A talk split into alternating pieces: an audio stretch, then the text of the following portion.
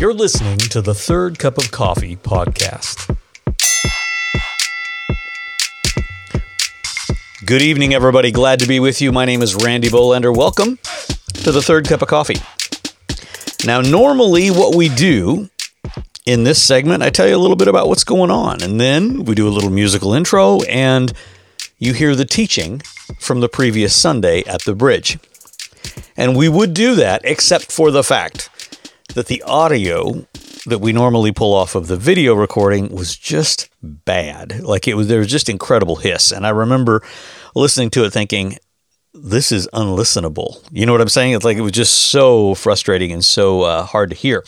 And you know what? It happens once in a while. And sometimes you just roll with it. However, I felt really strongly about this message and the content that I shared this morning. Actually, it's it's Sunday night as I record this, and uh, I'm down in my little office cave. If you need a visual, in the basement, um, and uh, kids are watching a movie. Dogs are wandering around upstairs. I don't know what you're going to hear, but I want to reteach this uh, sitting here live because I really felt that the content was something that I want our church family to have and, and to hear. Um, you know, we are in week two of a fast, just finished the second week of the fast. And there is something about fasting together that fine tunes our heart and brings us together. Uh, the phrase is that community is formed in common adversity. In common celebration, it's not necessarily a community, that's a crowd. That's going to a concert, that's going to a parade. But when a group of people go through uh, something that is not easy together, then they tend to form around that. And so fasting is a way to really build community as we come together and say, hey, let's do this together. However, we don't just fast to do community. We don't just do this to draw closer to one another. So before I dive in to the content from this morning, I just wanted to touch base about why we are fasting. Why why on earth would we do this for 40 days? However, you're choosing to fast, however you're observing this. Five reasons really that we are choosing to fast. Number 1, we are believing for authority to shift principalities and powers over whole nations. Now that sounds a little grandiose, for a little church that meets in a dance studio. But just hear me out. During World War II, Rees Howell led a band of intercessors, students at the Bible College of Wales. Kelsey has been there. She went to uh, be with them for their grand reopening. It had been closed for decades and it, and it reopened. But this little group of people during World War II shaped history with their prayer and fasting for England. We want to be a company like that because our world needs it right now, perhaps more than ever. You say, well, what does it look like to pray and shift principalities and affect things like that? Well, three weeks ago, we had a guest, Pastor Russ, who pastors a local Ukrainian congregation. He stood before our people and he pleaded with us to pray for his family. They were still in Ukraine, hoping to make it to the Polish border. We gathered around, we prayed for them. A lot of uh, people from the bridge wanted to help him financially do that. On Thursday of this week, the last of them left Poland for Mexico, and the first group actually made it to Kansas City. Now, are we taking credit for that? No, we are saying thank you, Jesus, for that, for allowing us to stand in agreement with what He was wanting to do.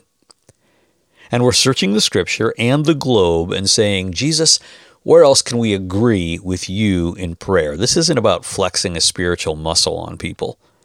This is about partnering with Jesus, and I want a congregation that can shift principalities and powers over whole, whole, nations with their prayers. So that's one of the reasons we're fasting. Another reason we're fasting is because we want a heart for evangelism like maybe we have not had in the past. We're asking God to set us on fire with the message of the gospel to win many for Christ. Now, the future is ours. It really is. It's just laid out before us like a red carpet. But time is not on our side. It's certainly not on the side of many. John 4:34 Jesus says, "Do you not say, yet there are 4 months then comes the harvest? Look, I tell you, lift up your eyes and see that the fields are white for harvest." We are irresponsible to think that everyone has time. The ICU today is full of people who bet on time. We will meet people tomorrow who will be in the ICU by the end of the week. And I want the Lord to keep us up at night for the sake of the lost. That's, that's something that's super important to us, and we are praying for that. So we want to pray for power to shift things in the heavenlies over nations. We want to pray for a greater heart for evangelism. We want to pray for a greater move of the Holy Spirit in our midst. Recently, I heard of somebody who'd been in a service where it had been preached that the power of the Holy Spirit, evident in the New Testament, was no longer needed because we are more mature as a church than they were. Let me just tell you, that does not apply to the bridge. Okay, we are not that mature. We need those gifts, and they are promised in Scripture. The Bible says that every spiritual gift is given to the manifestation of the Spirit for the common good. We want every gift that the Holy Spirit has for us, and I, I don't want to reset our standard of expectations to match our lack of experience. If we haven't experienced those gifts, I don't want to adjust what we think God can do based on what we have encountered. I want everything that He's promised us. So we pray for the shifting of things in the heavens over nations, for fasting, for a greater move of the Holy Spirit, fourth, for reconciliation with God and others. Jesus gave really little instruction about communion when you think about it. Very little instruction about communion. But he did talk about discerning the body of Christ and the conflict within. And this is hard. I said this morning, I just want to give you a trigger warning. Next week, I'm going to speak on reconciliation and uh, how we make things right with people in as much as it is up to us. And we're fasting about how to do that better. Finally, we are fasting specifically that the bridge would find space to grow. We need larger space and we need daily space. The space we're in now where we meet, it kind of works, but not well. And most importantly, it does not work for where this is going. And so those are the things that we are fasting for in this season. Now, as for our message this morning, title this The Spirit at the Table. And if you're listening to this and you're a part of the Bridge family, you just kind of feel connected at a distance, uh, we took communion this morning. And I did something that let me just encourage you to do. If you have to hit pause, do this. But I would encourage you to take communion with us at the end of the message stop now, hit pause, go get whatever you have, the crackers, juice, whatever you have in your house to take communion with us, and hold them in your hand for me for a moment. We'll we'll wait. Go get whatever you need. Okay, you're back. Did you ever grab a keepsake? Just kind of grab something because you wanted to remember something? For probably 10 years, I kept a jar of wheat on my desk. It was wheat from my dad's last wheat harvest before he passed away. And it was a symbol. And every time I saw it, I remembered him. If I would open the jar, I, I could smell it. And the memories that came with that smell were powerful. There were memories embedded in those kernels, more meaning that could ever be understood by somebody who did not know what that jar of wheat meant. In fact, uh, I moved it from office to office several times. And when I was moving from one office to another in different buildings, a young woman who was an assistant of mine at the time dropped the jar in the parking lot, shattered. Told me later, I dropped that wheat thing you had. I'm really sorry. I just swept it all into the drain. I never did tell her what it all meant to me. I wasn't angry at her, but I really wish I'd have held on to that for myself. As you're sitting there holding the emblems of communion, I want you to see them with your eyes and hold them with your hands like I wish I would have held on to that wheat. It's a symbol, but what it represents is real. Now, as I said this morning, we're kind of making history here. I don't think in 33 years of ministry that I have ever preached on communion twice in a row. And to be honest, I don't know if it's because I have some tremendous insight, especially this week. I do find myself asking a lot of questions. And if I have questions, guess what? You get questions. Here's where my questions lie What is happening when we celebrate communion? What can we expect? And what can we open our hearts to in a greater way. I don't want to go through the motions of communion without the spiritual processes that are embedded in it. Things happen in us and around us when we take communion, and if we're not aware of what's going on in the atmosphere, let's just be honest communion is a strange ritual. It's not enough that receiving communion touches our heart. A good movie does that. What changes when we take communion, if we allow it, and how does it happen? Add to that question the unique twist that Jesus put on communion to institute it and then back away like Homer Simpson backing into the hedge. Luke 22, 15 and 16, he says this I have earnestly desired to eat this Passover with you before I suffer. For I tell you, I will not eat it until it is fulfilled in the kingdom of God. So, this really Jesus centric thing that we do in recognizing his death, he says, I'm not going to participate in that with you until the end of the age. I can almost hear the disciples, what, what, do you mean? You're telling us to do this and then you're not going to do it again for a while. And 2,000 years later, it still seems like an odd thing to institute and step away from.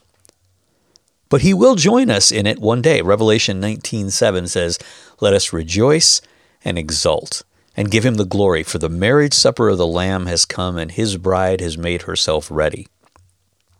He lays out the plan for communion, but then he says, You're going to do this without me until you do it with me. We live in this age between the Last Supper and the marriage supper of the Lamb, and yet Jesus gives us really clear instructions about what we should be doing, mostly without him. Luke 22, 17 to 20 says, And he took a cup, and when he had given thanks, he said, Take this, and divide it among yourselves. For I tell you that from now on I will not drink of the fruit of the vine until the kingdom of God comes. And he took bread, and when he had given thanks, he broke it. And he gave it to them, saying, This is my body, which is given for you. Do this in remembrance of me. And likewise the cup after they had eaten, saying, this cup that is poured out for you is the new covenant in my blood. Jesus was really specific and vested in something that he was not going to do and has not done for 2,000 years and will only do once the bride makes herself ready. Remember Revelation 19:7 for the marriage supper of the lamb has come and the bride has made herself ready. Why has Jesus not returned? In part because the bride is not ready the intensity that will accompany the days leading to the return of the Lord is such that it is His graciousness to wait, even as we are made more like Him. We are not prepared for the days to come. We're barely prepared for today. Have you ever thought you were prepared for something and then it happened and you realized, I was not prepared for that? Like you knew things you needed to know, but you still weren't ready my oldest son Jackson worked for Tesla for a while. And if you know anything about Tesla automobiles, you know this they're, they're fast. So he brought one by the house, which is what you do when your dad is a gearhead. And I drove it. Up until I drove it, I would have told you I was prepared. I knew the stats. I knew it had two motors, one in the front, one in the rear. I knew that it would hit 60 miles an hour in less than three seconds. I had the facts. But I did not have the experience and I was not prepared for what would happen when I would stomp on the accelerator. Jesus is coming back. We have the facts, and we know that, but we're not prepared. So, how are we being prepared? We are being prepared by the Holy Spirit. A couple of things the Holy Spirit does to prepare us. First of all, we are prepared by the Holy Spirit teaching us. Who's your favorite teacher? Think about it. Who is it? You probably have somebody that you really enjoy listening as they teach the Bible. It's always been this way. In the book of Acts, some followed Apollos, some followed Paul. I'm not going to lie, I have people who I just love to hear teach, but they're not my primary mode of accessing truth from Scripture. I've got to dig for that for myself, but I don't dig alone. John 14, 26 says, But the Helper, the Holy Spirit, whom the Father will send in my name, he will teach you all things and bring to your remembrance all that I have said to you. Friends, let me tell you, the Holy Spirit is the best Bible teacher you will ever have. And I realize that sounds intimidating to some people. They're a little freaked out about studying the Bible, and you'd rather have somebody explain it for you or break it down to you. And there is an important time for that, but never underestimate the power of the Holy Spirit to speak to you about the scriptures and the will of God. When I grew up, we used to talk about hearing a still small voice of God. Let me tell you, the still small voice is still powerful. Listen for it when you read the word. He is a teacher. So he prepares us through teaching. He also prepares us by helping us bear fruit. There are things the Lord wants coming out of you that will not come out of you unless He is in you because we don't have it in us. It's beyond our experience, and frankly, we are not up to producing this stuff. Galatians 5 22 and 23 says, But the fruit of the Spirit. It's not the fruit of discipline, although discipline is important. It's not the fruit of uh, Bible knowledge, even, although that's important. The fruit of the Spirit is love, joy, peace, patience, kindness, goodness, faithfulness, gentleness, self control. Against such things there is no law. When those things are manifest in your life, it is the work of the Holy Spirit. You say, well, Randy, okay, but what's it mean to be prepared? I mean, how, how do we know we're not there yet? We are somewhat taught, we are somewhat fruity. Well, here's how I know that we still have a ways to go. A prepared bride, properly taught and bearing fruit, will be unified. She won't be scatterbrained. She won't suffer from multiple personality syndrome. She will not have an arm fighting against a leg. And she will be of one mind. One of my favorite preaching characters is Smith Wigglesworth, which is a great name, by the way. You know he got teased when he was a little kid. Wigglesworth. Smith Wigglesworth was born poor as a church mouse. He actually worked as a child alongside his mother on a turnip farm. Are there humbler beginnings than that? Smith gave his life to Jesus at eight years old, and as a young adult became a plumber. Then he married a woman who was a Salvation Army preacher, who taught him what no one had bothered to teach him, which was how to read. And her textbook was the Bible. That Bible was about all that Wigglesworth read for the rest of his life. In fact, American evangelist Lester Sumrall went to visit Smith Wigglesworth late in Wigglesworth's life, and he arrived with a newspaper under his arm. Wigglesworth told him to leave the newspaper on the porch. It was full of lies, and he didn't want it in the house. From all that focused Bible reading, Smith Wigglesworth knew this much Jesus was coming for a bride that was united. Wigglesworth said this The bride of Christ will rise. The same joy, the same peace, the same hope, no division, all one in Christ. Who can make a bride like that? That is the work of the Holy Spirit in our lives. So, in light of Him working in our lives, knowing He is building one bride, what is the Holy Spirit doing when we receive communion? Now, if you did what I told you to do earlier, and you have your communion emblems in front of you, hold them, look at them. What does the Holy Spirit have to do with these emblems and with what we're about to do? I want to look at three things that He does.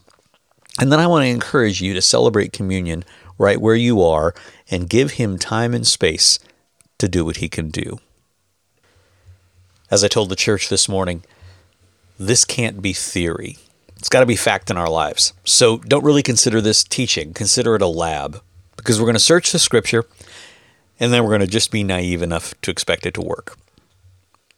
The Holy Spirit is inviting us into this experience. The person who responds to an invitation from the Holy Spirit can have a very different experience than the one who responds to a command. And He's asking us, will we participate? So hold your communion emblems and understand what's about to happen.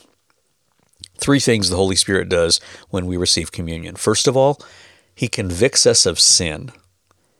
You know, no one really searches for conviction any more than we search for an umbrella on what we think is a sunny day.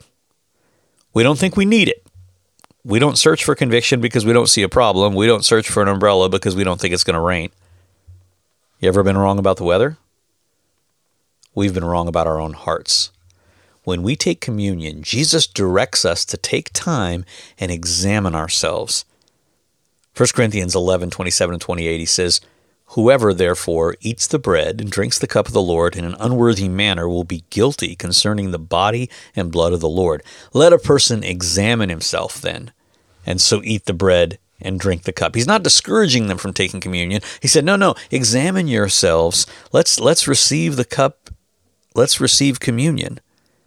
But examine yourselves." Now, left to ourselves, most of us examine ourselves and think, "All good. But the Holy Spirit examines us by a different standard. You know, there are people in your life, probably in your family, who are the designated finder. They can just find stuff that you can't find. I can't find anything. But you know, there's that one person in your house that when you lose your keys can always find your keys. And there is that one entity, that one being who can find your sin when you felt everything was fine. But because we're not good at examining ourselves, He's given us a helper. A helper who can see what we won't see and gently remind us in times of self examination. John 16, starting in verse 8, says, And when He comes, Jesus is speaking of the Holy Spirit here, He will convict the world concerning sin and righteousness and judgment. When you invite the Holy Spirit to examine you, you discover all kinds of things you'd never find on your own. And a fast is a great time to invite that examination. Now, this is not bad news, it's good news because there is forgiveness for the things that He uncovers. And as we take communion, we're going to ask Him to do that, to examine our lives and to reveal sin in our lives. But He does more than that. Second thing he does is he moves in healing. Communion is as knit to our health as it is to our soul. This is good news, but it's also sobering news because taking communion without regard for what we are doing actually hinders healing and may bring sickness. You say, Randy, that sounds crazy. It's in the Bible. 1 Corinthians 11:25 says, "For anyone who eats and drinks without discerning the body eats and drinks judgment on himself. Now, that word judgment there, it's not the judgment, it's not sending someone to hell, but it is corrective action. And that may seem a little extreme, but a corrected person is rarely in agreement with the corrective action at first. 1 Corinthians 11:30 goes on and says, "That is why many of you are weak and ill, and some have died. But if we judged ourselves, we would not be judged." But when we are judged by the Lord, we are disciplined so that we may not be condemned along with the world. So there is an aspect of receiving communion without fully examining our own hearts that can bring physical correction. I'm not saying that everyone is sick took communion at the wrong time. I am saying there is biblical precedent for people being corrected in their physical bodies for having received communion without considering their relationship with others. As Jesus is teaching on this, our physical health is as much on his mind as is our salvation. Say, Randy, how do you know that? Well, when you go somewhere, what do you take along? If you're going on a trip, if you're going to someone's house, what do you take with you? Well, it depends on where you intend to go and what you intend to do. You do take a side dish to Thanksgiving dinner because you're going to eat. And your Aunt Ethel's turkey is always dry.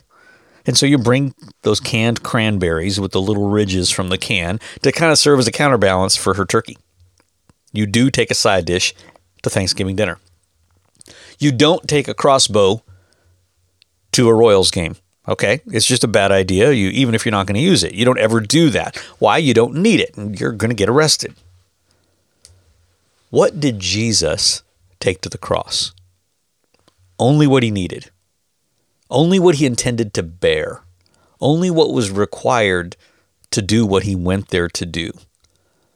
When Jesus went to the cross, according to Isaiah 53, he bore our griefs, our sorrows, our transgressions, our iniquities, and our physical afflictions. Say, Randy, what, what, where do you get that? Isaiah 53, 4 and 5. Surely he's borne our griefs and carried our sorrows, yet we esteemed him stricken, smitten by God, and afflicted. But he was pierced for our transgressions, and he was crushed for our iniquities. Upon him was the chastisement which brought us peace, and with his wounds we are healed. Then, having provided for our healing, he leaves us in the hands of the Comforter and tells the Holy Spirit to have his way. Because Jesus knew that even in his own ministry, when people were healed, they were healed with the power of the Holy Spirit. Acts 10 38 says, How God anointed Jesus of Nazareth with the Holy Spirit and with power. He went about doing good and healing all who were oppressed by the devil, for God was with him. Jesus ministered in the power of the Holy Spirit. You need the power of the Holy Spirit. He made sure that when he went to the cross, he provided for your healing. And the healing that he provided for at the cross, we're going to acknowledge here when we receive communion, it's not just for your body, it's also for your mind. There is an attack of the enemy that comes against people in uncertain times, and it's as devastating as a physical attack. And I speak of this with some measure of firsthand knowledge. It's called anxiety. There was a season I went through where I personally experienced anxiety at a level I could not have imagined. So much uncertainty was bottled up inside of me in places I was not even giving the Lord access to. The same provision for physical healing is there for the battle for our mind. Philippians 4 6 and 7 tells us, Do not be anxious for anything. He does not give us a scripture as a command without giving us the ability to obey it and being willing to come alongside us and heal our mind. In my own story, that meant talking to some people to get perspective, but ultimately an encounter with the Lord where He showed me a large part of what was causing it, and it is like a light went on. I'm not saying everything changed any moment, but everything did change. All the good advice in the world would not have done anything were it not for the work of the Holy Spirit. So, the Holy Spirit, when we receive communion, is convicting us of sin. He's moving in healing in your body and in your mind. And finally, he's reminding us of grace. You know, there's a lot of things happen when people interact, aren't there? Especially online.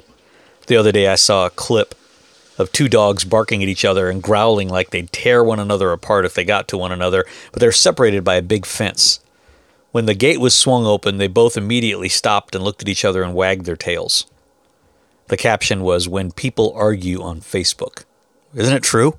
People say bold things online, then they see each other at Costco and smile and nod. Of all of the things that go on in personal interaction, one of the scarcest commodities in social interaction is grace. It's so scarce that even counterfeit grace looks pretty good. I made a very interesting acquaintance some years ago. It's an artist named David Best. David is a, a little eccentric, and he builds huge, large scale experiential art, temple like constructions made out of wood that he buys from the manufacturers of toy dinosaur kits. You know, these little kits where you build the skeletons of the dinosaurs? Well, they stamp those bones out of balsa wood. And what is left is a very intricately cut 4x8 sheet of balsa wood. David buys these by the truckload and he builds massive multi story temples as works of art. They're beautiful. He also runs a plastic line of plumbing throughout the entire structure. And when he's finished with the project, he uses that plumbing to spray a fine mist of diesel fuel and gasoline into the building. And the combination of the fuel and the balsa wood and the space between the wood ignites it, shall we say, rapidly. It almost explodes. You know, there's something cathartic about fire. People stand around a fire and they get very reflective. And as people stand in a big circle and watch David's temples burn to the ground, David walks around the circle. He's a very kind, grandfatherly look, looking guy, gray hair, piercing blue eyes.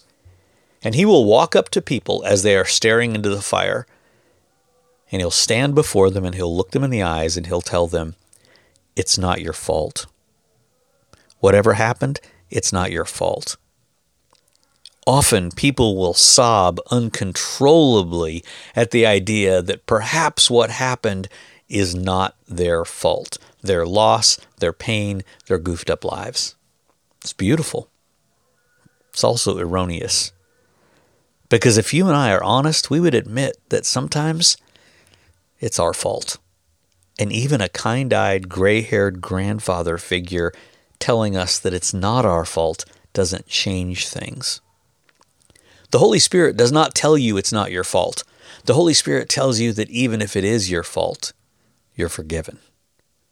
It is a much more powerful thing to be absolved of your sins than it is to be excused for them. How do we know that he does this? Because he was commissioned to do this. You have to look at a couple of different pieces of scripture to see it, but once you see it, you can't not see it. Ephesians 1:13 says that we were sealed with the promise of the Holy Spirit. That's a seal that he puts on us. Then 2 Timothy 2:19 says, "But God's firm foundation stands, bearing this seal: The Lord knows those who are his, and let everyone who names the name of the Lord depart from iniquity." The seal, the Holy Spirit, reminds us that we are the Lord's and then tells us to walk away from iniquity and towards our Father. Don't dread allowing him to search your heart and convict you of sin. Because the same Holy Spirit that convicts you of sin ministers grace to your heart. You don't need a cheerleader, you need grace. He doesn't say it's not your fault. He says, Your Father has forgiven you for what was your fault. Now let's move on. I want to encourage you as we close to take time and receive communion do business with God and allow Him to move in your life in the way He was designed to do. Say, Holy Spirit, we invite you to inspect our lives. We suspend our own opinions and our perspective and we exchange it for yours.